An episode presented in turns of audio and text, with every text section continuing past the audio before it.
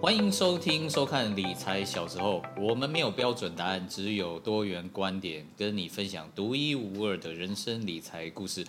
欢迎订阅我们的 Podcast、YouTube 还有 IG 频道。今天很高兴呢，我们邀请到自称台湾最抠门的台湾省长激励达人郑光宇。 Hello，各位听众，各位收看这个节目的朋友，大家好。你为什么给你自己一个这这这这种这种这种这种称号？省长是怎样？哦、这个省长呢，是我特别为了这个节目啊，要从我丰臣的记忆中挖出来哎、呀、对，因为对你过去你身上有很多标签嘛，没错，没错对啊。对讲讲一下，这讲一下自封是这个搭讪教主嘛，搭讪然后教主也是激励达人嘛，激励达人，对还有什但么？是还有什么？还有什么？呃，大概就这两个咯。哎、那那哎，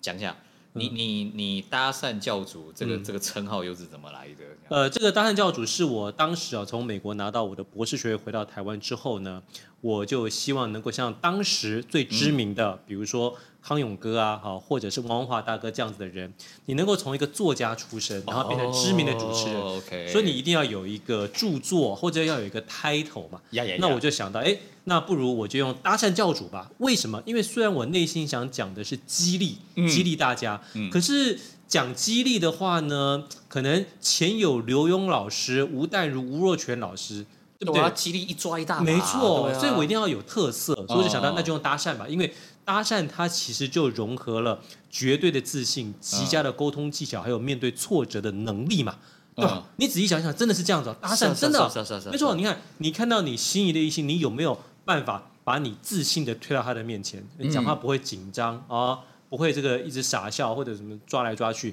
然后呢，你被拒绝的时候，嗯，你还能够很迅速的，当然第一个先很有礼貌的跟对方说谢谢你的时间，嗯啊，然后对方离开之后呢，你心情稍微平复一下，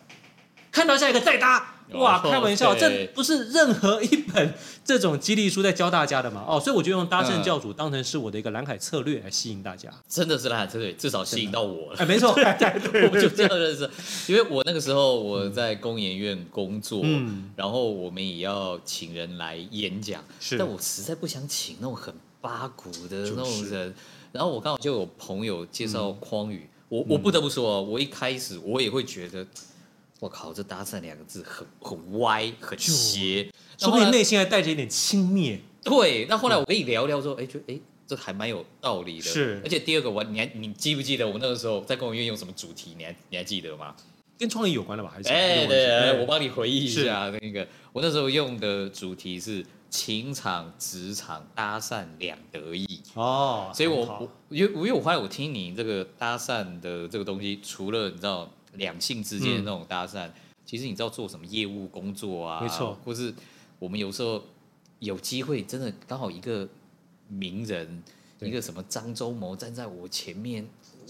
我我可不可以跟他？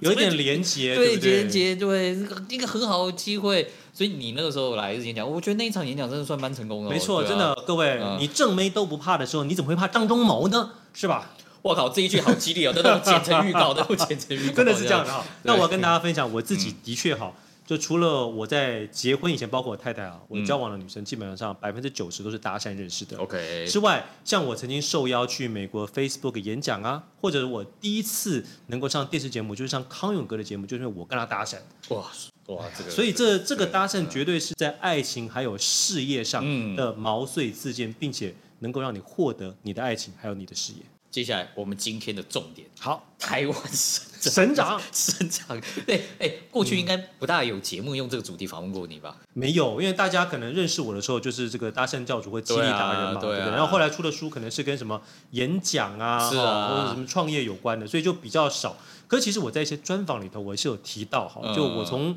学生时代呢，在高中的时候就有被我同学啊，就是有一点笑。开玩笑哈，哦这样跟我讲说，哎、匡宇，你好像很少买一些什么新衣服啊，哈哈，或者是这个便服好像不是太多哈。那个时哦候我心里呢，其实还有一点点小小的自卑啊哈。虽然我没有怎么回答他哈，还有点小小的自卑。但是哦如果是现在问我的话，我一定回答说，对我就是口，老子就口，没错， 对好，嗯但你你是从什么时候就开始抠？小时候你父母很抠你的零用钱吗？还是怎样？嗯嗯，其实不是啊，我哦印象中我小时候。我觉得家里环境好像还不错，因为我们哦家也算双薪家庭啊。 OK，就我爸，呃，在他这个生了我啊，那那几年，他他其实是一个还不错、蛮知名的一个记者哦。哦他在像什么呃，比如说我们说联合报系哦，各位那个时候联合报系哦，这个大家一定要知道，现在对记者的概念 跟当年对记者的概念是完全不一样的哦当。年真的是无冕王啊，对不对？无记冕王者啊，对，而且如果说你能够在什么像《经济日报》或哦，中、大嗯帽子对《工商时报》中国时报》这种地方工作，大家都是对你敬佩三分呐、哦，大大家要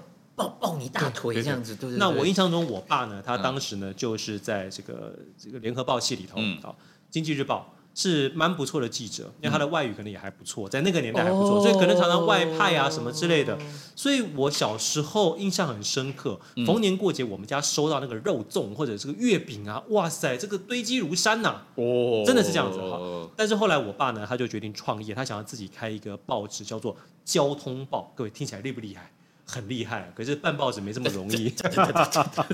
交通报， 这引发我好奇，那交通报里面是哦，是写交什通么报做什么当然啦就是因为他当时就看到了，觉得两岸一定会三通，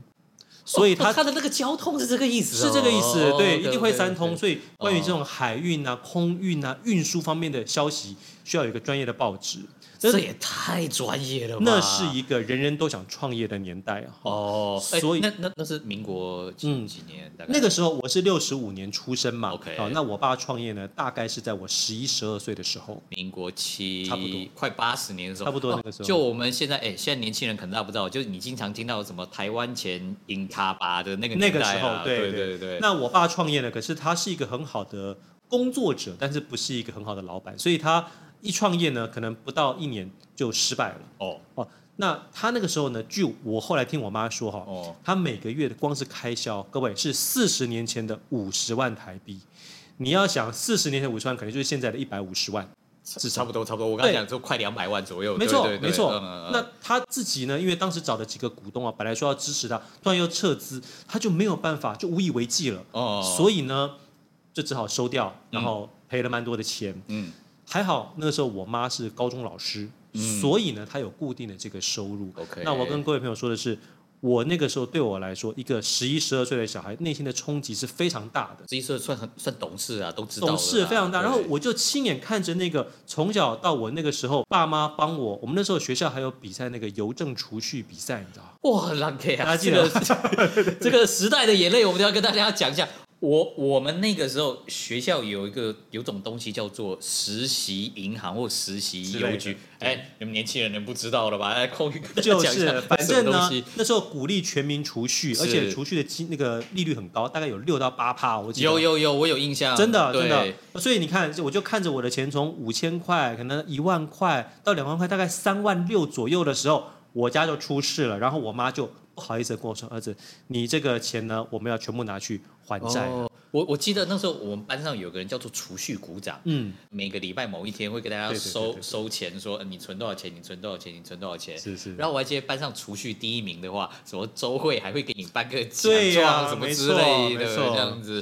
我们小时候三十年前，嗯你好不容易存了三五万块，对被你妈这样子拿嗯回去，而是且你妈跟你说的是家里出状况，对。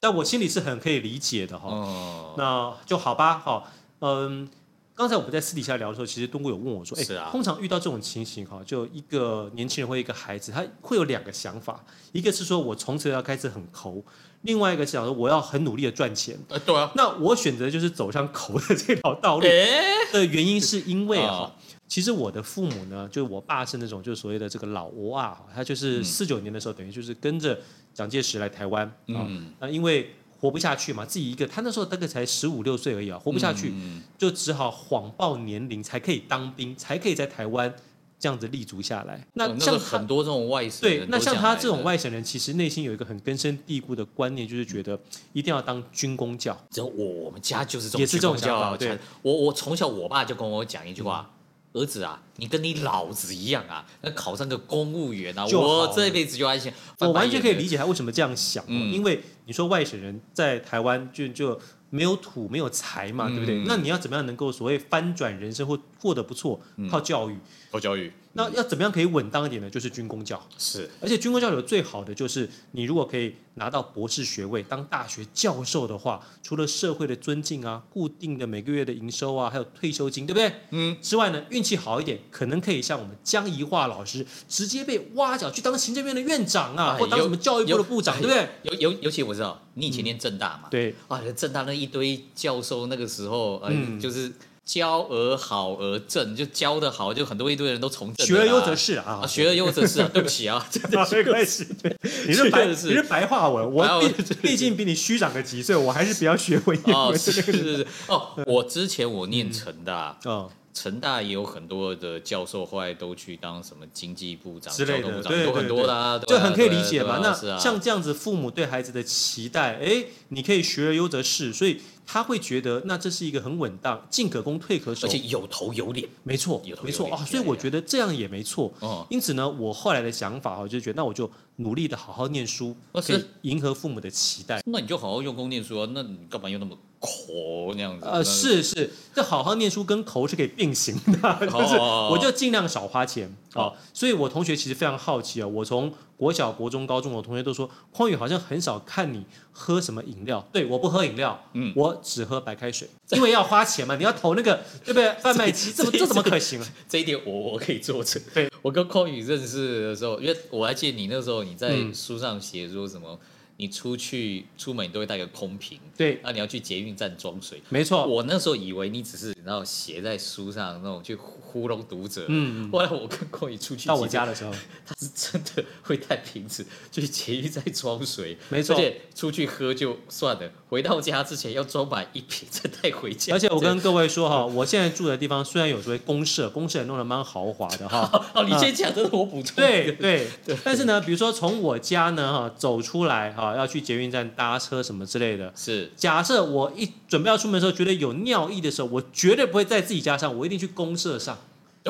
我绝对不可能让自己家里多冲那一桶水。这个 这个我也可以作证，因为高宇那个时候这个刚刚搬新房子，这个找我去做客，我讲嗯对啊，这家怎么说也是个小豪宅，这样是嗯美轮美奂。那个竹围站捷运站那个出附近去嗯哎海景第一排，呀那种有没是有？是对对对。然后我还记得那时候我去女儿家，然后我要离开，然后你就说哦，走走走。我说哎，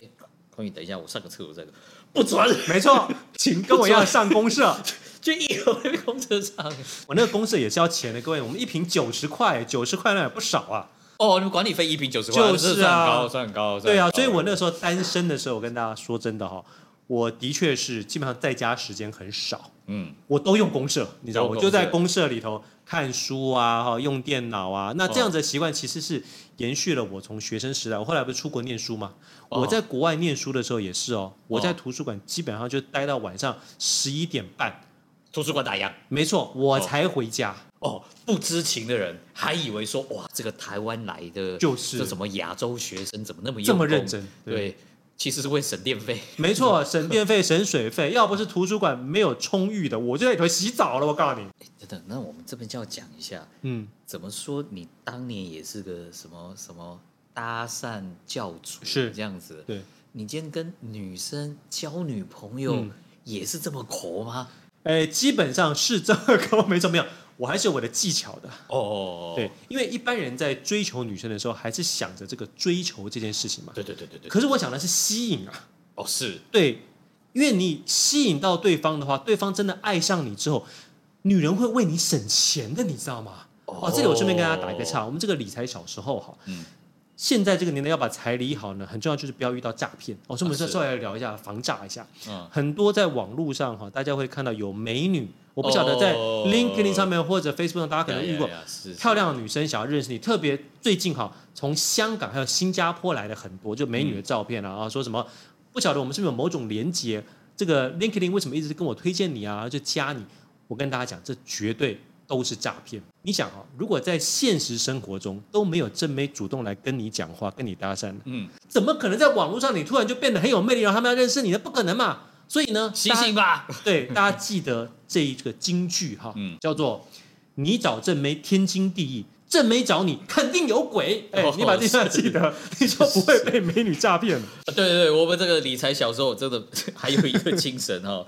你理了半天财，结果被诈骗一就是一搞，就所有东西都不见了，对嗯全部都白搭了这样子。没错。你你的抠抠门史就就就这么简单吗？应该不止吧？我在美国的时候了哈，其实也还创业嘛，因为我那个时候还有跟那个匡宇讲说，我因为你跟我留学年代又差了又差一了，阵子对，嗯，我那个时候去留学的时候是二零零八年，嗯那那一年发生了很多事。第一件事情是金融海啸，是留学生出国，尤其去美国，完全没有打工机会。我可以这么讲，以前说你没有打工机会，你去当学校的助教总可以吧？我那个时候就变成，如果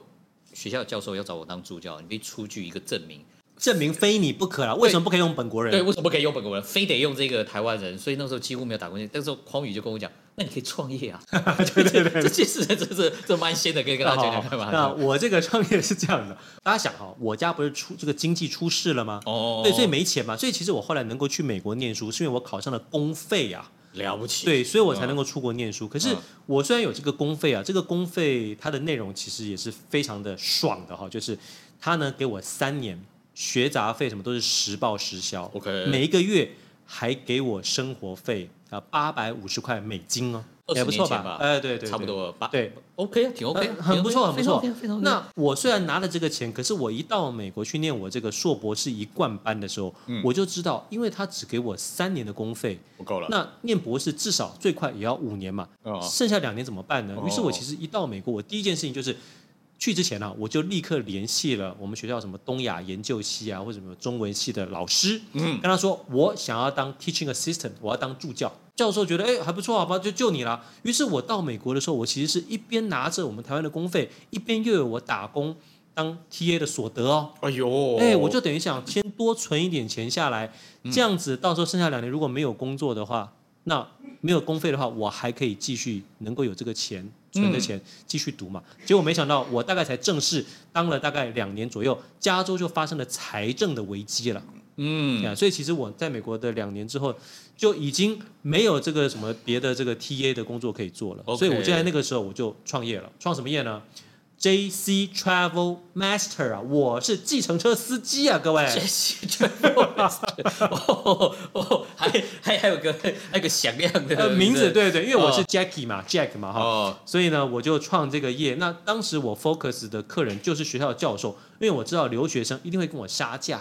抠，哎，我都抠了，你还给我抠，所以你你那个时候做的业务是什么，我做的当业务当就记者是哦专门做这个司机，而且我只做机场接送，或者是对，哦或者是有一些学生可能想要去哪边玩，但没有自己的车嘛，嗯他们就三五个人一起呢，就跟我要我这个 service，我就是计程车司机嘛，对不对？就带着他们去玩这样。呃各位最早的 Uber 有没有？对对，最早 Uber，只是最我早们 Uber 啦。只是我没有这个软体开发的能力。然后我那个时候为了省啊，大家知道，我可能早上会载一组客人嗯，到这个 LAX，就是这个国际机场啊，对，有点国际洛杉矶机场这的样国际机场，，那可能下午或晚上就有另外一组客人要回来我这个学校这边啊，那怎么办呢？我当然是在那附近找一个 hotel 待着嘛，嗯是不是才可以省这个所谓的交通往返费啊？嗯嗯哦，所以说呃，除了白天有这样的可能，我就待在那边之外，后来发现有晚上，哎。晚上载客人去那边，隔天一早有别的客人要回来，那怎么办？我当然是找那附近某一个可以停车的地方。嗯，然后我那时候的车呢是比较大的那种箱型车，对哦，我可以睡车上的啊、我告诉你，我当然没有睡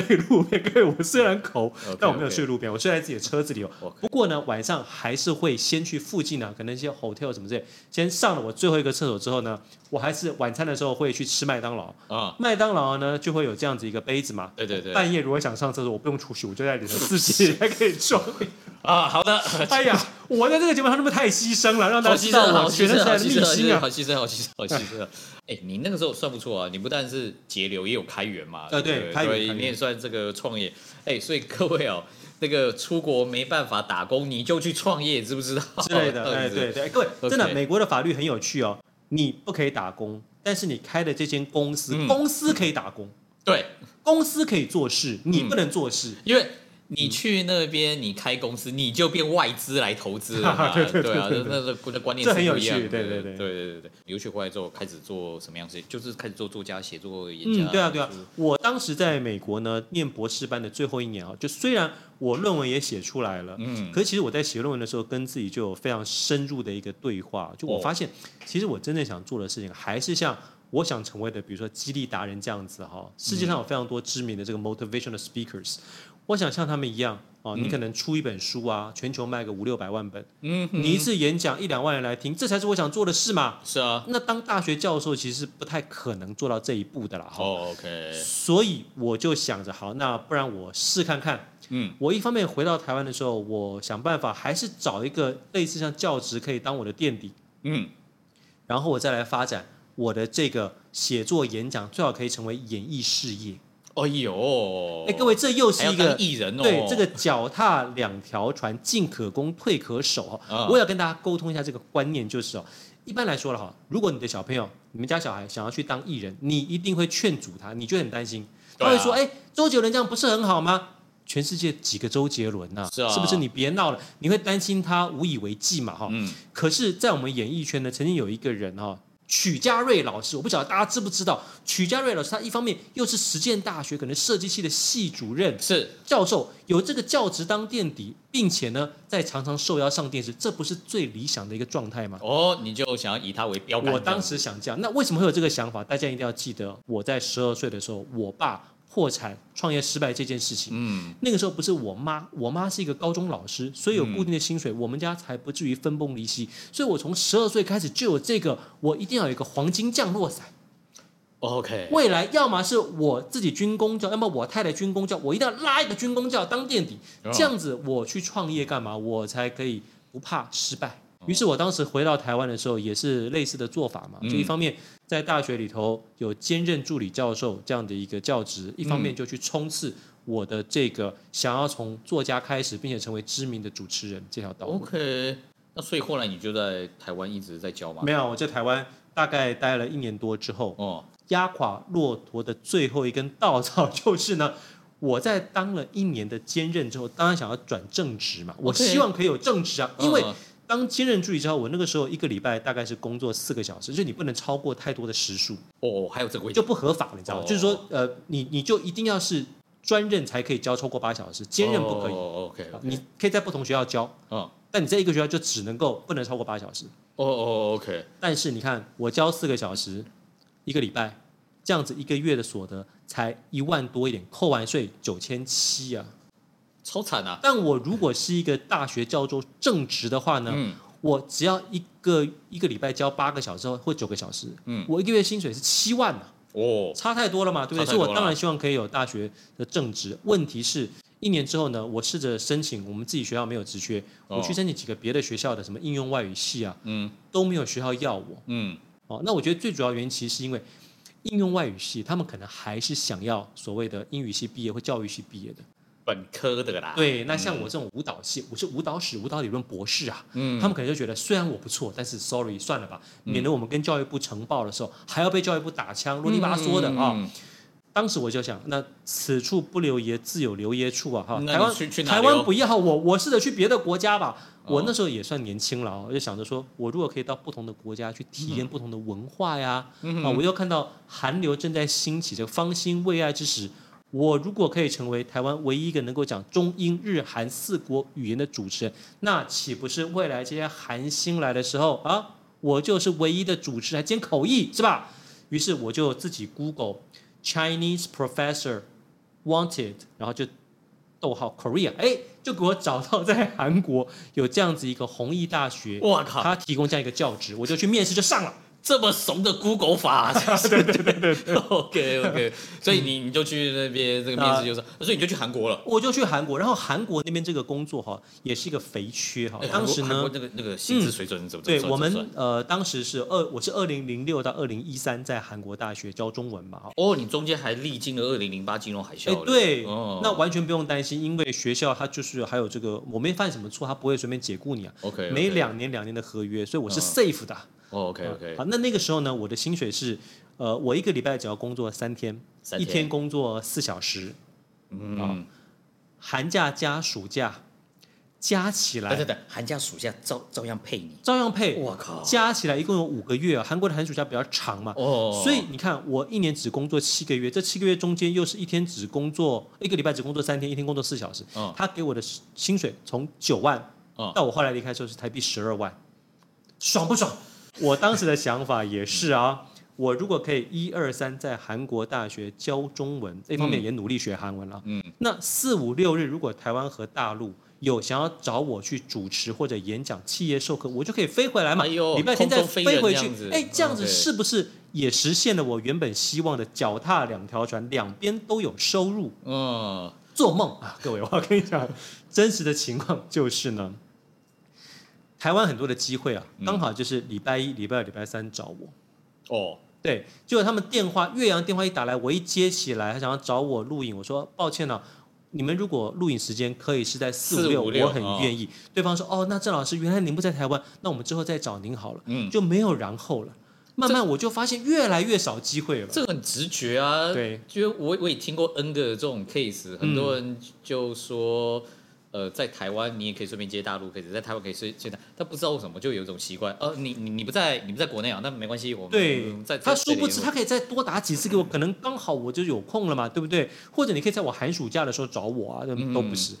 如果今天我已经是像林志玲，嗯，或者是出事前的王力宏，我跟大家保证，制作人电话打来啊，原来您只有三四五可以录一个，嗯没问题，马上帮您改，我们整个剧组都配合你。嗯，问题是郑匡宇，你不是啊，你还不是业界的一个咖，你居然想要脚踏两条船。嗯就如果我们已经是一个业界顶尖的话，某种程度上，这个世界开始绕着你转喽。嗯，但你不是的时候，sorry，请你还是按部就班，乖乖的 先把所以底打好吧所。以后来你就在韩国，所以后来乖乖教呢中文，其实我在韩国哈，前几年我觉得非常的愉快，嗯因，为你就跟韩妹约会嘛，有没有？哎呦呃希望我太太不要看到这一集，有没有？啊，她也知道啊她啊，也知道啦当 然是对嘛对，对，单身嘛，年轻人呢。对，好，那除了这个跟韩妹约会之外呢，我那边生活也是很滋润，你可以学习韩语，然后又有不错的对所啊嗯很开心啊。可是当过了四年之后，我觉得有一点不对劲了。哦，怎么不对吧？大家看我这个感觉，感觉我应该也是一个很会教书的人吧？嗯对，所以我每次在教学的时候，背对着我的学生在写黑板的时候，大家还觉得这是一个很会教的老师，可是我内心有非常多的自我怀疑、自我质问。我问我自己，我在干嘛？我不是想要当一流的主持人吗？嗯，啊，我不是想要在华人世界当一流的这个 motivational speaker 吗？嗯可我在这里干嘛？嗯啊，我就每一年都在教一样的东西，嗯只用了我脑量很小的一部分，我到底在干嘛？嗯，但是这一切的自我怀疑，在每个月的五号薪水打进来的时候， 我就会暂时忘 记，就放假了。然后再慢慢累积，哦然后再放。要好还好，后来我跟台湾人结婚，就跟我太太结婚之后呢，哎，当然，哦嗯那我韩国还有什么好依恋的呢？我就把韩国工作辞掉，回到台湾了。那照你这样讲，你韩国过得很滋润，那你就嗯不抠了嘛？哎，我虽然过了很滋润，但还是口啊，因为这已经成为一种哦很抠习惯 了。哦，这怎怎么口法？我跟大家讲好好哈好，我在韩国虽然刚去的时候薪水不是有九万吗？对 吧？我想办法很抠的存存存，我才能够存八万，我只花一万。你在韩国一个月只花一万，你是对，怎么过哎的？当然总是有办法嘛，啊因为韩国有些特殊的制度，我可以呃在学校吃嘛，好哦，因为你是教职员嘛。对，然后合理租房子这个事情呢是学校可以等于是借我钱，我只要付学校类似像利息这样子，哦 OK，所以我可以住的很便宜，可能 maybe 我是不是只要台币大概呃五千块？哦哇哇这么便宜，对可以你这这样块住住住什么样？住什么样？哎，其实还不错，还是有一个自己的一个呃房间，然后里头有卫浴的，还可以。我省下来这个钱，重点就是我这样一年可以存到快一百万，两年差不多两百万，对不对？所以我在韩国待了两年之后呢，我在二零零八年的时候，嗯，放寒暑假的时候回到台湾，刚好金融海啸嘛，对，房价不是跌得很厉害嘛，很多建商有点屁屁叉咯。嗯哦，本来可能开价一平三十万的，突然就降到二十万，嗯我就在那个时候买了我第一哎间房呦。，抄底嘞，哎，真的超底，真的超嗯底。那那个时候我可以有底气，就是因为我拿得出两百万嘛。嗯，啊，那个时候我买的房价可能是在五百五到五百呃六百万之间，哦那我等于只要贷款四百万。二零零八年买的房子，各位到现在至少都涨一倍吧？一定啊，对啊嗯，是是是。嗯，那你那个时候在韩国，我还听说你住一个很奇怪的地方，叫考试院。你可以啊，跟那大家是这样解释子一啊下，就我在韩国那几年，因为我一方面很会存钱，嗯啊，存钱拿来买房之外，我还拿来进行股票的投资，嗯所以我的这个收益是很不错的。嗯那过了几年之后，我不是跟台湾结婚了吗？啊，嗯那我太太其实有从台湾来，呃，到韩国跟我住一年。嗯她在来之前，我心想我我自己过得抠一点没关系，总要让我太太过好一点吧，所以我就买了 一间房，我自己买了一间房，又在韩国买了一间房，哦让她可以住的比较舒适一点。 ，OK，可是呢，她一年之后怀孕回去待产嘛，嗯，那我又回到那个抠门模式了。我抠门模对式我自己那么好干什么？是，立刻把她一送走之后，我就把这个房子出租出去给别人。嗯好，那大家要知道，韩国有一个很特殊的租房制度，叫做全税全贼，嗯意思就是呢，对方跟我租房子的人，只要给我这个房子大概差不多七到八成嗯，的这个钱，他剩下的两年就可以安心的住在这边，都不用付任何的房租，那嗯水这个我电啊、听过管理费对他要自己付嘛，对不对对对，好，那大家要知道哦，我当时在韩国买的这个房，钱哪来的？我是从我台湾的这个房拿去跟银行贷款，比如贷款了四百万，嗯汇到韩国买了这个房，因为我当时可能只有两百万嘛，嗯我那房价是六百万，我只有两百万付了之后呢，用这个贷款的钱就付清了嘛。嗯那一年之后，我不是租给别人吗？嗯这个租客立刻就给了我这个四百万，嗯我立刻汇回台湾嗯，就还了这个贷款。嗯那平白无故，韩国这个制度好像就让我多了这些钱可以运用。嗯，啊，那回到你刚刚说，我去住考试院，我当时把我太太一送走之后， 立刻自己就去住考试院，把好房子租给别人。那为什么呢？因为韩国考试院呢，就相对来说比较便宜，虽然比较小了哈。考试院是个什么什么什么？考试院就你什么听起来，单我位们啊台湾考试院可是一个司法 这个五院之一嘛哈。对对对，但是韩国的考试院其实就是这些学生呢，为了准备可能公务员考试啊，嗯或者什么其他的，就警察考试什么之类的，或考研究所之类的，他呢，呃，可能离乡背景啊，所以就有一个在他想要考这个考试这个城市里头，嗯啊，租的一个小房间，就像我们一个。可能套房的概念，或者是他有厕所在你房间里的，也有厕所不在你房间公用的。那嗯我这种为了省钱，我当然是租那种厕所在外面的嘛，这样才够省嘛。就是个集合宿舍的集合宿舍，而且里头呢非常小，大家可能看不到我们这个桌面啊，基本上这个房间大概就比这个桌面也没大多少，大概就是一张床、一个桌子，唰没有了。 基本上大家把它想成稍微大一点的胶囊旅馆就对了，哦，这样子大家就可以理解了嘛。了解了解了解。啊那这了个解口啊口，这样我才能够存到钱嘛。我那时候存的钱，哎、一方面是呃，可以会回台湾啊，啊、嗯一方面呢，各位，当我离开二零一三年离开台湾的时候，离开我不小韩国心的对离开时候离开韩国的时候，啊我一个不小心在逛街的时候，啊看到宏大入口这个捷运站附近啊有一间房不错，我又买了。我 因为我又存了两三百万啊 嘛，对不对啊？那看到一间八百五十万的房子，我立刻就下了这个定金，嗯然后立刻租出去给我自己不住的嗯，我都要离开了，我干嘛住？我租给别人，所以我等于用两百万台币取得了一个八百五十万台币这样子的一个房子，因为我立刻租出去嘛，四倍杠杆对对之类对的。对哎对，那然后后来这个 OK 房子呢，我在呃今年年初的时候，啊，跟我租房子的那个人呢，嗯，他听到我说我想卖房子，他说呃那不然你卖给我好了。哦，嗯所以我就卖给那个人，然后这样子赚大概了哈。我当时投入差不多两百万，嗯那我赚的大概也就是两百万，也是赚了一倍挺好，挺好，嗯挺好，的。嗯挺好，挺好，挺好。OK，好，我们听到我们这个自称台湾省长，而这且个我有口语开源，我有开源的，各有位开源有开 不能只抠啊，各位只抠呢，你如果只是钱嗯放银行，我说真的是很难赚大钱嗯的，还是要去开源哎投资。好奇一下，因为嗯很多人知道，哦，我很多很多朋友知道说，我认识你蛮久，很多人就说，哎、